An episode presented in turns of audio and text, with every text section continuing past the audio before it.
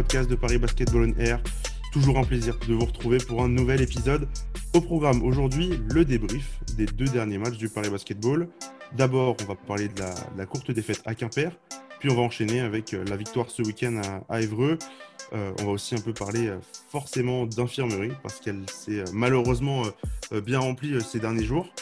Pour cet épisode, nous sommes trois, la même équipe que pour le dernier podcast. Salut Lilian et salut Samuel. Salut, salut. Salut tout le monde. Donc avant de débuter, comme d'habitude, je vous rappelle que vous pouvez nous suivre sur nos réseaux sociaux, sur Twitter, at ParisB-8 on air, sur Facebook Paris Basketball on air. Vous pouvez aussi suivre toute l'actualité du, du, club sur notre site parisbasketball-onair.fr avec l'interview de Loïs Gendret de, euh, après son match à Évreux qu'on a publié cet après-midi. Voilà, messieurs, on va pas perdre plus de temps. On part tout de suite pour euh, cet épisode. Paris Basketball on Air, saison 2, épisode 10. Let's go. Yo yo yo, ici c'est ton bouc d'Andy pour Paris Basketball en air. C'est là que ça se passe si tu veux l'actu, cousin. Si, si. Voilà, et on débute avec la défaite parisienne contre Quimper. C'était euh, il y a une dizaine de jours, euh, une défaite 72-67 en, terre bretonne.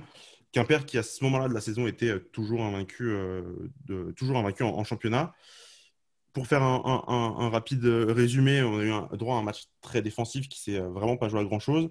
Paris qui a eu plusieurs occasions pour, euh, pour l'emporter et, qui, est, qui est vraiment pas passé loin, qui a été un peu juste. Euh, on commence du coup, Sam, euh, plutôt vers toi. Moi, je me souviens au, dernier podcast, tu disais que, que ce match était le plus important des, des, matchs qui allaient arriver pour, pour Paris. Qu'est-ce que tu en retiens finalement de, cette rencontre à Quimper?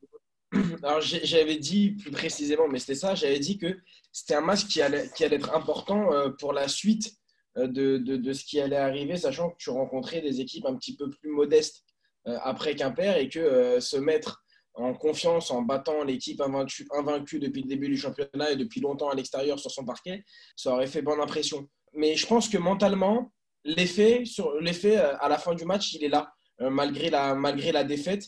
Euh, c'est une défaite qui se joue vraiment, euh, qui joue à un petit détail à la fin, à une erreur de, jeunesse et un, un, système qui a été plus ou, moins, plus ou moins respecté. Mais Paris a sorti un match très, très solide, selon moi, sur les 40 minutes. Euh, quand tu connais le contexte quand tu connais le contexte, à savoir bah, un effectif qui est sans Gauthier Denis avant ce match-là, donc c'est jamais facile de jouer sans un de ses piliers. Et, Paris a accroché une équipe comme Quimper jusqu'à la faire douter, jusqu'à repasser devant. Euh, et, alors, l'issue, elle est, elle, est, elle est, dommage, mais je pense que euh, parmi les, défaites qu'on aura, qu'aura le club cette saison, euh, celle-ci, c'est une qui est positive. Lilian, toi, qu'est-ce que tu as pensé de ce, match? Est-ce que toi aussi, tu as cet aspect positif comme ça Ouais, bien sûr, il y avait de la, frustration tout d'abord chez nous, comme chez les joueurs certainement, mais au final, comme l'a dit Sam, c'est sûr que c'est le type de défaite sur lequel tu peux apprendre euh, et, qui va certainement servir au long de la saison parce que Paris a accroché l'un des, l'un des cadors du championnat, Quimper, qui, on, on a cessé de le répéter, n'avait plus, bah, n'a toujours pas perdu dans sa salle depuis euh, plus d'un an. On va dire que c'est une bonne expérience à prendre euh, pour la suite et maintenant il, faut, il va falloir capitaliser là-dessus. On part du coup sur les trois thèmes un peu de cette rencontre. Le premier match que j'ai sélectionné, c'est le volume et l'adresse à trois points parisienne sur, sur ce match. Est-ce que je vous pose la question plutôt, plutôt vers toi, Lilian est-ce que ce, qu'on a vu notamment contre Quimper, alors je donne un peu les chiffres, 5 euh, sur 27 à 3 points, c'est euh, le deuxième volume de tir le plus important depuis le début de saison à, 3 points, tenté. 12 euh, sur 16 au lancer franc, c'est le deuxième pire volume tenté sur, depuis le début de saison au, lancer. Et, Paris qui a aussi son plus petit volume de tirs tentés sur un match avec 56 tirs seulement. Lilian, toi, est-ce que tu penses vraiment que c'est le mal parisien? Est-ce que tu comment tu as un peu vu cette, cette rencontre du côté de l'attaque parisienne? Bah, C'est vrai que souvent, Paris, quand, Paris a un petit peu de difficulté en attaque, il se repose beaucoup sur le 3 points. Et c'est même une tendance qu'on voit plus cette saison. Paris shoot de plus en plus à 3 points. Euh, on est à peu près dans, dans, les équipes qui shootent le, enfin, parmi le haut de tableau des équipes qui shootent le plus. Mais le problème, c'est que Paris a l'un des pires pourcentages à 3 points on, tourne autour de 29%, donc ce qui est assez catastrophique. Et euh, c'est un peu le problème. et le souci aussi, c'est que c'est c'est que c'est des joueurs qui n'ont pas forcément la meilleure, euh, le meilleur des tirs à trois mois qui en prennent le plus. Sur ce match, bah, c'était notamment euh, Juan Bégarin ou encore Nobel qui ont des adresses assez fluctuantes, qui ne sont pas forcément au rendez-vous à chaque match. Et donc, euh, bah, ça s'est fortement ressenti sur ce match. Mais je pense que c'est aussi la défense de Quimper qui nous a obligés à trouver d'autres solutions et euh, à, jouer plus sur les extérieurs, peut-être qu'à l'accoutumée. Jamel, qu'est-ce que tu en penses ouais, ouais, Et puis surtout, euh, pour une équipe qui n'a pas des bons pourcentages à trois points, je crois que celui qui avait le pourcentage le plus correct sur un nombre de tirs pris, c'était Kevin Franceschi avant ce match-là. Il fait 0 sur 6 sur la rencontre. Donc, euh, c'est vraiment, dont un, euh, à la fin, euh, qu'on se rappelle, qu'on se commémore. Donc, voilà, c'est vrai que c'est pas facile. après, moi, j'ai du, mal à, du mal à pointer les, la réussite, parce que je pense que je pense que ce n'est pas une question de, mécanique ou de, bons shooters, parce qu'on a des bons shooters en soi. Nobel Bongo c'est un bon shooter à trois points quand, quand il s'y met. Kevin Franceschi, sur ce qu'il avait montré. Gauthier Denis aussi. Barbich est capable d'en mettre. Bégarin bosse là-dessus. Moi, moi, ce qui me dérange le plus, c'est, euh, et comme là, c'est en lien avec ce que vient de dire Lélian, à savoir c'est la défense de Quimper qui nous a forcé, c'est le choix. Le choix et le timing de ces tirs à trois points qui souvent euh, sont des tirs à trois points désespérés et pas euh, qui des, tirs qui résultent d'un collectif intéressant. Ah, moi, je vous rejoins aussi là-dessus. J'essaie de, de, retrouver un peu les stats à trois points de, Nobel Bunkolo, qui finit à 1 sur 5 à trois points. Et moi, le problème que j'ai avec Nobel, c'est que je trouve qu'il tente beaucoup de tirs à trois points qui sont hyper compliqués. Il a une sélection de tirs euh, euh, de loin que je trouve vraiment. Euh, alors, aussi parce qu'il prend des, des, shoots souvent en fin de possession, mais ils ne sont, pas, sont pas des bons tirs. Et souvent, en fait, ce que je vous rejoins, c'est quand Paris n'a pas de solution, quand Paris est bloqué et face à la défense de Quimper, qui est une des tout meilleures du championnat, bah, c'est sûr qu'à un moment, Paris est, forcé à, avoir des mauvais tirs.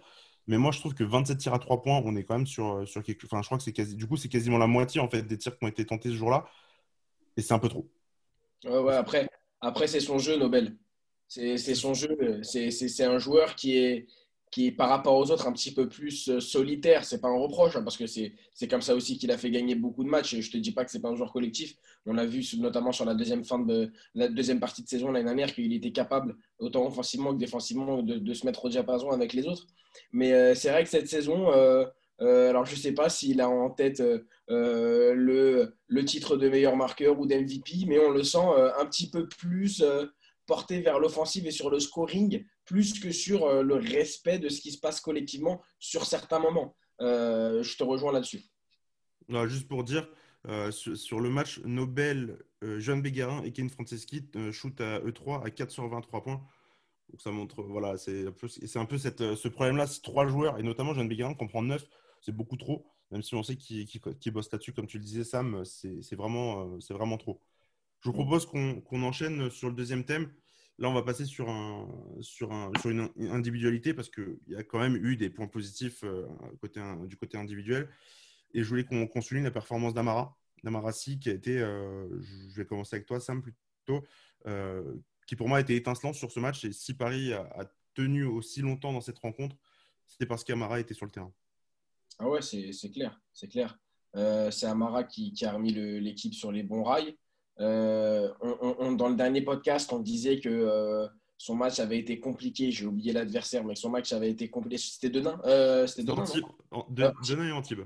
Ouais, et Denain et Antibes, on disait que ça avait été un petit peu compliqué parce qu'il revenait de blessure. Bon, bah, le retour et l'adaptation n'a pas pris trop de temps. L'amiral est revenu bien bien fort, 15 points, que, il, a, il a manqué que deux tirs, il a été présent dans, dans, tous les côtés, il a vraiment fait du bien. Et je pense que c'est aussi, par exemple, un, joueur qui a su, euh, qui a su épauler Dustin Sleva dans, dans, la raquette et lui, et lui redonner un petit peu confiance à un certain moment dans le match. Donc c'est intéressant d'avoir un Mara à ce niveau-là. Lilian, qu'est-ce que tu as pensé un peu du, du match d'Amarassi bah, Très complet comme à, son habitude. C'est lui qui a un peu, quand on était en première période, un peu, on, on sentait qu'Impair aurait pu prendre le large et son entrée a, a, a, fait du bien à Paris dans tous les secteurs. Il a permis de gratter des ballons en défense qui ont donné quelques panier facile en attaque. Donc, euh, non, non, il a fait un vrai bon match. Et ouais, sa relation avec Sleva était assez intéressante, mais surtout en, fin de match où les deux ont réussi à chaque fois, un peu en mode ping-pong, à, permettre à Paris de, rester dans le match et presque de l'emporter.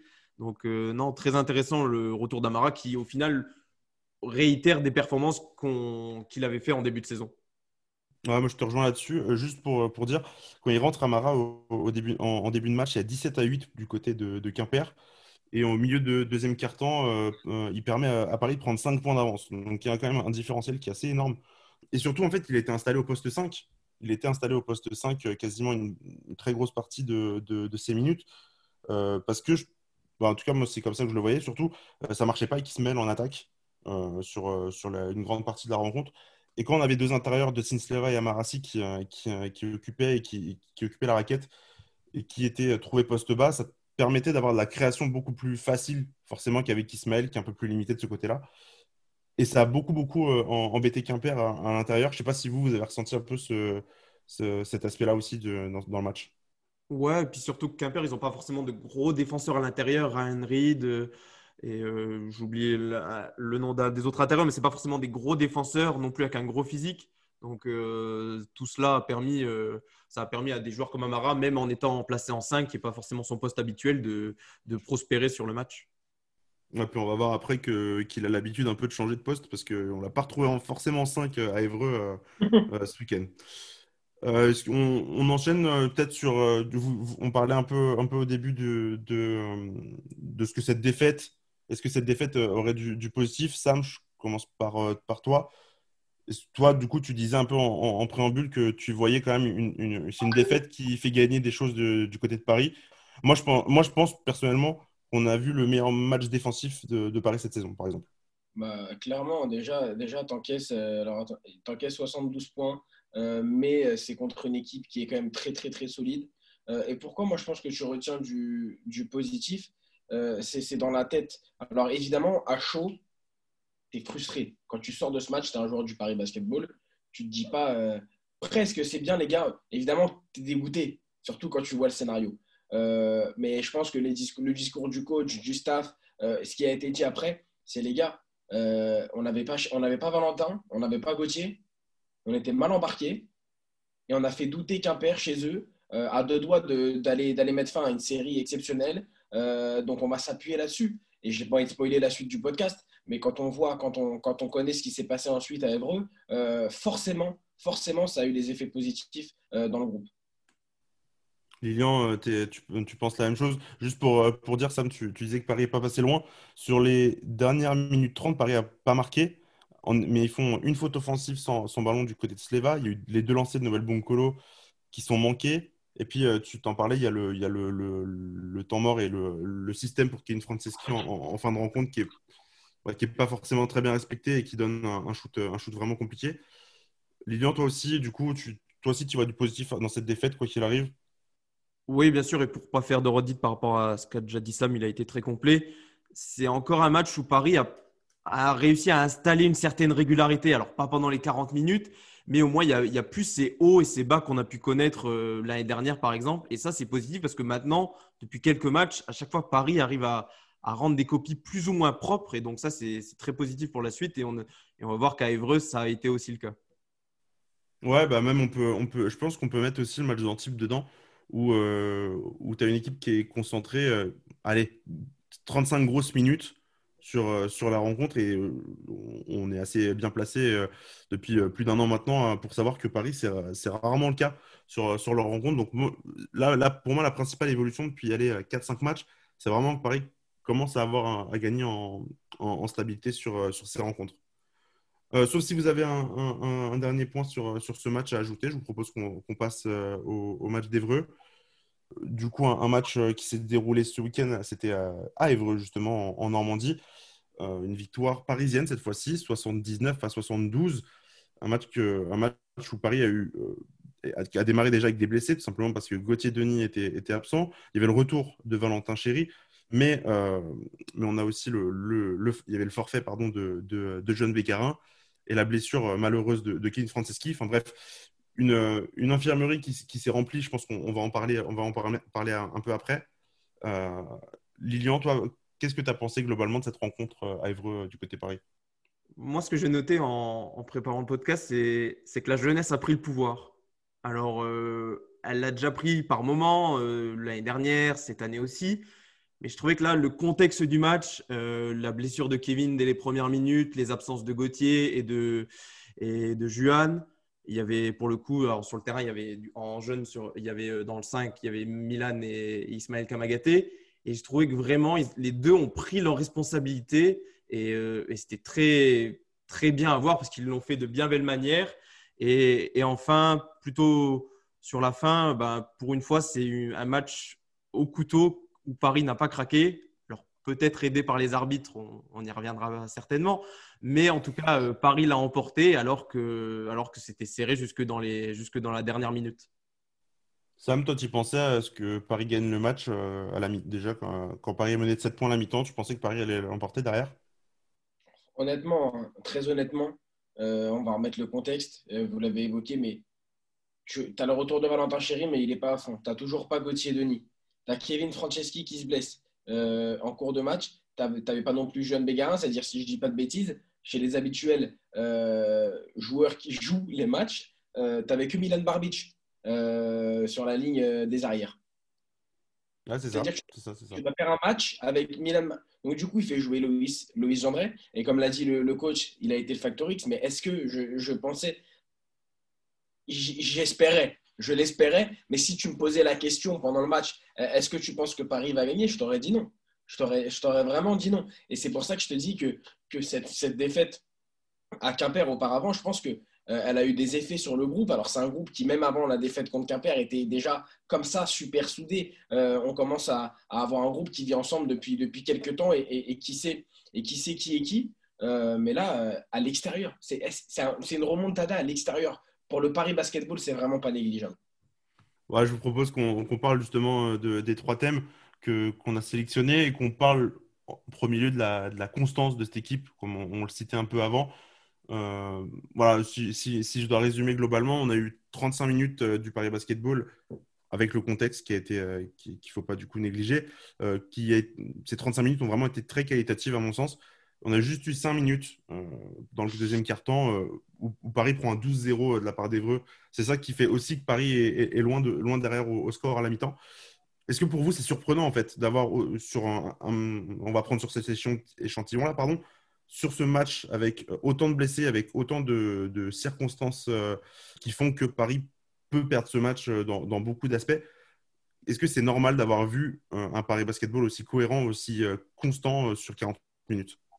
Je sais pas si c'est normal, mais en tout et même tu parles de régularité sur 35 minutes et encore les 5 minutes où Paris prend un peu l'eau euh, on va dire que c'est corrélé avec le fait que c'est au moment de la rentrée de la première rentrée de Loïs Gendré. Donc on peut se dire que c'est un moment qui n'est pas évident. En plus, après un bon début de match, Milan et, Ismaël Kamagaté baissent quand même un tout petit peu de régime. Donc euh, donc c'était limite compréhensif que Paris baisse de régime. Et on pensait que ça allait du coup continuer en, seconde période, mais pas du tout. Mais en fait, c'est juste que cette équipe, elle a été très solidaire et il y a de vrais guerriers euh, dans cette équipe. Sam euh, mentionnait Valentin Chéry qui était encore pas à 100% sur ce match, mais les stats sont pas là. Mais je veux dire, le match de Valentin Chéry dans, le combat, dans, euh, dans le comportement, c'est exemplaire. pareil pour Amara, il n'a pas des stats aussi ronflantes qu'un Quimper, mais il fait toutes les petites choses qu'on ne voit pas forcément et qui permettent au final à Paris de l'emporter. Donc non, c'est très positif. Et, même, on a vu que là, sur la fin, on a vu Dustin Sleva, l'homme fort du Paris de basketball ces dernières semaines, être, euh, se réveiller en fin de match, mais on a également vu Nobel. Et ça, c'était super intéressant, euh, le fait qu'il se rattrape par rapport à sa petite bévue de, de, Quimper, on va dire, et qu'il puisse euh, impacter dans, le money time, bah, ça a tout simplement permis à Paris de l'emporter. Carrément. Et, juste pour dire, Amara, c'est vrai qu'il n'a pas eu de réussite au foot, mais il finit meilleur passeur de l'équipe sur le match. Hein. Sept passes décisives, Amara, il a fait un bien fou pour le collectif pour, pour, un match comme ça, pour que tu t'en sortes, il faut que tous les ingrédients soient réunis. Et là, pour le coup, tout fonctionnait, à savoir, c'est le meilleur match en carrière d'Ismaël Kamagaté. Euh, as Nobel Bongokolo qui se réveille quand, quand on l'attend. as Milan Barbic qui, euh, malgré le contexte, euh, fait une perte très solide. Et puis, pour moi, as les, les, deux, les deux, euh, pour moi, les deux choses peut-être les plus importantes sur la rencontre. C'est-à-dire que si Loïs ne fait pas un bon match, tu ne gagnes pas ce match. Si Loïs ne fait pas une rentrée exemplaire et un match comme il a fait, tu ne gagnes pas ce match. Il est rentré avec des intentions. Loïs Gendré, qui joue pas une minute, qui joue pas une minute par match euh, habituellement, là, il rentre, il a un travail à faire il le fait. Euh, il joue intelligemment avec ses capacités. Et, sans ça, tu ne peux pas gagner ce match. Et puis au bout d'un moment, de Sleva, qu'est-ce qu'on peut dire? Qu'on, il, met zéro point. Il te met 0 points en première mi-temps, il t'en met 17 en deuxième mi-temps. Et le coach, il a dit qu'il lui a même pas parlé à la mi-temps. C'est-à-dire que le mec, il sait. Tout est dans sa tête. Il sait ce qu'il doit faire. Moi, je vous le dis, les gars, je vous le dis, de Sleva, c'est le MVP de la saison de Pro B pour l'instant. Moi, je vous le dis. C'est trop. Je suis pas loin de te rejoindre. Je suis pas loin de te rejoindre. Juste euh, pour, pour noter aussi ce qui, a, ce qui fait que ça a plutôt bien marché, c'est que Paris a été très propre euh, collectivement. Euh, si on, se base un peu sur les stats, alors tu, tu, parlais Sam des, des 7 passes décisives d'Amara que j'avais complètement, complètement zappé, je les avais même pas vues. Surtout, du coup, ça veut dire que Sleva et, et, Amarasi ont 13 passes décisives à eux deux. Paris a fait 21 passes décisives, c'est le record cette saison, même en comptant les matchs de Leaders Cup. Et ils ont perdu que 11 ballons, ce qui est aussi le record parisien, c'est le plus, le plus faible total sur un match depuis le début de saison. Ça montre aussi que cette équipe, il, s'est passé quelque chose collectivement juste euh, samedi. Et je pense que tu parles de. Je pense qu'on peut enchaîner sur, sur les individualités, sur Ismaël et sur, euh, et sur Loïs. Ces deux-là ont, brillé justement parce qu'il y avait un collectif autour qui fonctionnait super bien. Il y a eu, eu des, ajustements pardon, de Jean-Christophe Pratt à la mi-temps qui ont vraiment, vraiment aidé aussi cette équipe à, bien, à bien fonctionner. Et, euh, ben, si, on, si on parle justement d'Ismaël Kamagaté, il commence le match, il est habitué à, faire des matchs, euh, à commencer euh, très doucement, à commencer comme un diesel. Sur le premier carton, Paris met 22 points, lui il en met 10 des 22, je crois qu'il met les 6 premiers, il est euh, partout. Et, quand on pose la question au coach après le match, il dit à la mi-temps, tu devrais avoir quasiment double-double, tu devrais être beaucoup plus fort, on, ne devrait voir que toi. Et on a vu que lui en deuxième mi-temps, Ismaël clairement parce que défensivement, bah, on connaît ses, qualités. Et c'est un garçon qui, a, qui il, rate un seul tir, il prend des mi-distances, il avait une confiance en lui ce jour-là. Je sais pas ce que vous, comment, si vous, vous l'avez ressenti pareil, mais je trouve que Ismaël, alors il passe, il passe des caps, il passe des paliers à une vitesse folle, mais encore une fois, sur ce match-là, il a, il, a mangé Évreux, par exemple. Moi, j'attendais le jour où il allait euh, prendre et rentrer ses mi-distances parce que bah, nous, nous, on sait qu'il est capable de le faire parce qu'on voit souvent les shoot-around euh, juste avant le début des matchs et il en prend pas mal et il en met pas mal. Et moi, j'attendais avec impatience ce jour et j'espère que ça va, ça va lui permettre de continuer parce que si en plus à sa palette, tu ajoutes les mi-distances, je plains ceux qui vont être en face de lui des deux côtés du, euh, du terrain. Juste dernier truc pour finir sur Ismaël, euh, va falloir m'expliquer comment les contres sont comptabilisés dans les stats. Je suis d'accord. Ça, je ne comprends pas. J'en compte au moins 4, je crois, dans, dans ce match, euh, dans, ce match à, à Évreux. C'est pas possible. Non, mais peut-être, euh, du coup, on, peut peut-être enchaîner sur, sur Loïs euh, avec toi, Lilian. Euh, tu disais un peu hésitant en, première mi-temps. On, parlait d'une deuxième mi-temps parfaite. Il met un tir en, angle zéro avec la planche qui est, fou, qui, je crois, pour moi, fait basculer un peu le momentum du match. Toi, comment tu as ressenti sa, rencontre à, Loïs, Lilian? C'est assez fou la différence, enfin, les deux visages qu'il a montré entre sa première période et la deuxième sur sa première entrée, on sent vraiment un joueur un peu timoré qui n'était pas prêt à rentrer à ce moment-là. Et euh, on sent toutes les, remontées de balles étaient dures. Euh, il a eu du mal à défendre sur Tilman et on le comprend quand euh, un garçon vous rend plus, certainement plus d'une vingtaine de kilos, c'est pas facile de le contenir. Et puis en seconde période, on sent que le passage a. Enfin, c'était quand même osé hein, de, la part de Jean-Christophe Prat de l'aligner avec trois intérieurs et lui en seul comment dire, en seul arrière de métier. Et pourtant, il l'a fait et ça a plutôt bien marché. Il a pris, pour le coup, en seconde période, il a pris les initiatives qu'il devait prendre. Il n'hésitait plus à poser le ballon à terre. Et bah, c'était vraiment intéressant et c'était surprenant. Après, voilà, comme on dit, il a un petit peu de réussite. Son premier trois points avec la planche euh, dans le corner, on s'arrive pas souvent, donc il ne remettra pas des comme ça. Mais non, très impressionnant et j'espère que ça lui servira surtout pour la suite parce qu'il sera certainement amené à, à rejouer de grosses minutes déjà face à, face à Poitiers, peut-être face à Nantes, mais là, d'ici là, il y aura peut-être eu quelques retours. En tout cas, c'est une bonne expérience à prendre pour lui et c'est totalement mérité. C'est le travail qui paye, comme dit Jean-Christophe Pratt. Ouais, et puis sur, sur la deuxième mi-temps, il a une relation avec, avec euh, Dustin Sleva qui est exceptionnelle, je trouve. Euh, bah, déjà, les trois passes décisives qu'il fait sont pour Sleva. Il y en a deux qui sont pour des shoots à trois points euh, face, au, face au panier où on ne comprend pas pourquoi l'équipe, enfin, la défense d'Evreux est limite plus focus sur Louis Gendré que sur Dustin Sleva. Et, euh, et, Dustin, il a quasiment 1m50 pour, euh, pour prendre son tir sans problème. Et puis, euh, et puis il, a il, a, il, a, des gros tirs. Il a des gros tirs. Il, a le tir qui fait passer devant à, à, 5 minutes de la fin. Et à partir du moment où il a rentré ce tir, derrière, il sort, je crois, il sort deux minutes plus tard. Paris n'a jamais lâché le lead jusqu'à la fin du match. C'est lui qui met les gros tirs au bon moment. Et, le pire, c'est qu'il reste très tard jusque dans le quatrième quart-temps. On se dit à un moment que c'est bizarre que le coach ne remène pas Milan, mais en fait, juste parce que ça marchait avec Loïs, et je crois qu'il le fait sortir peut-être à 4 minutes de la fin. Donc, euh, ça montre l'impact positif qu'il a eu. Et pour revenir de ce que tu disais, sa relation avec Sleva, mais en fait, c'est marrant, mais Loïs, en fait, a l'impression qu'il a une bonne relation avec tous les joueurs. On sent que c'est un peu. On était au match, on a senti vraiment qu'il y avait une, effervescence autour de lui sur n'importe quelle euh, bonne action qu'il pouvait faire, que ce soit un tir ou juste une bonne défense. Il y avait vraiment tout le banc qui était derrière lui. Et, c'était marrant, toute cette émulation qu'il y avait euh, derrière ce joueur. Ça, et je pense que ça a aussi aidé Paris en fin de match. Ça a donné une vraie, euh, une, vraie forme d'excitation. Et, voilà, c'était assez marrant à voir.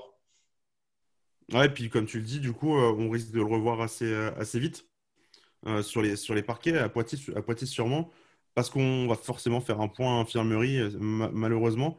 Euh, alors, si je fais, si je fais les, les, comptes à l'heure actuelle, à l'heure actuelle, Gauthier Denis, il, est, il a une déchirure au mollet, sera absent pardon, au moins jusqu'à Nantes, donc c'est dans, dans, une dizaine de jours. Euh, même problème pour euh, John Béguerin qui sera absent jusqu'à Nantes, normalement, lui qui souffre d'une déchirure à la hanche. Et le problème, enfin, la, très très mauvaise nouvelle à mon avis du, du côté du Paris Basketball, c'est la blessure de Kevin Franceschi. Je crois qu'on est à 2 minutes 33 minutes de match face à Évreux. Euh, où sur un drive euh, plutôt anodin, il, retombe très très mal. Euh, il y a une petite faute, mais, voilà. Alors, a priori, on parlait d'une fracture de, la malléole en, sortant, du match. Peut-être que ça tourne autour du, du péroné, pardon. On serait autour de 3 ou 4 mois d'absence. là, on est sur une petite catastrophe côté Paris parce que déjà, là, si, je vous fais les, si on fait les, les, les, les trois joueurs absents, c'est tous sur le même poste. Mais surtout, il va falloir recruter quelqu'un. On ne peut pas faire revenir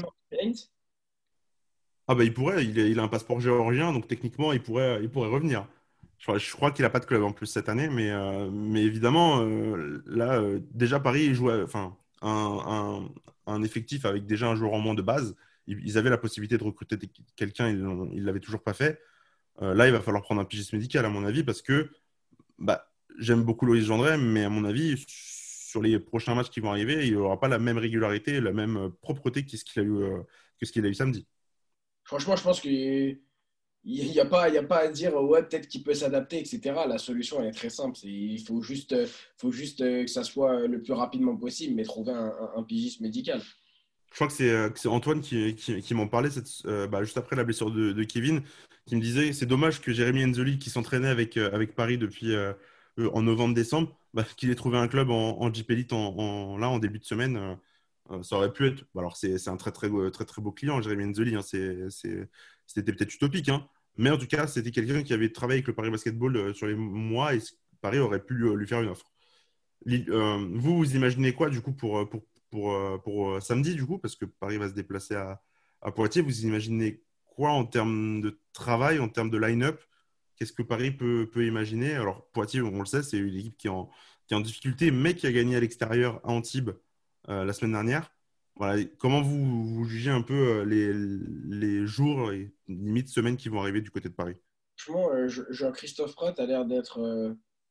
Enfin, il est assez imprévisible. Donc, moi, je pense qu'il y a un joueur qui pourrait poser question. Est-ce que ça serait vraiment surprenant de voir Ganapamo titulaire, par exemple? Je me pose la question. Bah, oui, je pense quand même. Ouais. il l'a fait jouer il l'a fait jouer sur des matchs, il l'a fait rentrer à des moments où on, aurait eu la même incompréhension que s'il est titulaire là prochainement, hein, franchement. Des fois, je le voyais, je l'ai vu rentrer dans, dans un monnaie. Je, ne sais plus si c'est il, a, Quimper, mais à un moment, il, a joué 11 minutes euh, contre Quimper et 9 minutes contre euh, Évreux. Ouais, voilà, tu vois, donc euh, sachant que c'est le seul profil un peu moins intérieur que tous les autres, à part Milan, de tous ceux qui, sont, qui vont être disponibles. Je sais pas. Franchement, j'ai aucune idée. J'ai hâte de voir bah, ce il, il, va, il va avoir des minutes. Le problème, c'est que là, sur les deux matchs qu'il a eu, les minutes, il les, les minutes, il les prend pas comme il faut. Par exemple, à Evreux, euh, c'est lui du coup qui remplace directement euh, Kevin quand il se blesse. Il joue peut-être 5 minutes et en 5 minutes, il prend, il prend des, il fait des, que des mauvais choix quasiment. À chaque fois qu'il reçoit la balle, il est jamais en mouvement. Et, quand tu, vois Jean-Christophe Rat sur le banc, en fait, il, lui donne, enfin, il crie que sur lui c'est que sur lui qu'il lui donne ses consignes parce qu'il les respecte pas. Et il fait rentrer Loïs Gendré à sa place pour faire un bas court Milan, euh, Milan avec euh, Loïs. ce qui est déjà très expérimenté et petit. Et du coup, bah, il s'est retrouvé en difficulté, Loïs, aussi parce que bah, il n'y avait pas d'autre solution que de le faire rentrer lui à la place d'Evans. Non, mais moi, je pense qu'il ne peut pas commencer avec Luis et Milan. Non, il ne pourra pas. Il ne pourra pas, c'est sûr que non. Mais est-ce qu'il ne reviendrait pas du coup à la line-up euh, Bah ouais. comme on dirait? Bah après, je voulais juste rajouter quelque chose sur, sur Evans. En fait, la relation entre Pratt et Ganapamo est assez particulière. Tu disais, Flav, que on le voyait pendant le match face à Ivreux, il l'a beaucoup, on dire entre guillemets, engueulé. Et le mot est peut-être faible. Mais euh, à un moment, quand je l'ai revu sur le banc pendant qu'il y avait un, arrêt de jeu, je l'ai vu beaucoup parler avec euh, justement Evans. Et après, il lui a, genre, il lui a caressé la tête en mode, euh, je sais pas, on a l'impression que c'est une relation père-fils un peu où il va, il va l'engueuler parce qu'il respecte pas les systèmes, mais en même temps, j'ai l'impression qu'il sait, il sait que le joueur a tellement de talent que il est un peu entre deux eaux en train de se dire, je- j'aimerais bien le mettre sur le terrain, mais en même temps, il respecte pas mes consignes. Alors c'est compliqué pour moi de, le laisser, de lui donner plus de minutes. Donc, Quand, tu vois les minutes a depuis le début de la saison, il n'est pas entre deux eaux. hein. Il a fait son choix. hein. Il- Tant qu'il tant qu'il- Oui, mais on- il sera pas. hein. sur les derniers matchs, on je sais pas, j'ai l'impression qu'il y a une sorte de frustration pour lui de se dire j'aimerais bien le faire jouer plus, mais en fait il il peut pas parce que tout simplement il respecte pas ce qu'il ce qu'il lui dit quoi. Ou alors bon, après on n'est pas dans les dans les secrets des des systèmes mis en place, mais mais voilà c'était, je voulais juste donner le ressenti parce qu'on était là-bas et c'était assez intéressant de de voir ce petit moment, ça m'a fait rire. Mais ouais bon pour terminer sur euh, pour samedi à Poitiers. Je sais pas, ouais. Moi aussi, la, le bac courte Gendré, euh, Milan, j'y crois pas. C'est trop petit et je pense que ça sera trop facilement exploité. Euh, donc, euh, pourquoi pas repartir avec les, avec les, tous les- comment dire, pas les pivots, mais les intérieurs en, début de match. Ça pourrait être une solution. Ouais, bon, en tout cas, on verra ça du coup dès samedi à, à, 20h. Ce sera du coup du côté de Poitiers, comme on le disait. Euh, ce sera sur la LNBTV comme, comme d'habitude. Et puis euh, suivra aussi la, la réception de Nantes. Euh, ce sera samedi 13 à 16h30. On va enfin retrouver là, le Carpentier euh, euh, pour les Parisiens. Messieurs, on, va s'arrêter euh, ici. Je vous, je vous rappelle juste que vous pouvez vous abonner sur nos réseaux sociaux, sur euh, Twitter, at ParisB-8 on air. Paris Basketball on Air sur Facebook. Comme d'habitude, vous retrouvez toutes les infos euh, sur les, les deux matchs qui arrivent sur, euh, sur le site. Voilà, likez, partagez le podcast. N'hésitez pas à mettre des pouces bleus sur YouTube, à mettre les 5 étoiles sur Apple Podcast si vous avez aimé l'épisode. Nous, on va se retrouver au plus vite pour le prochain. Merci les gars et à la prochaine. Ciao. Salut. Salut!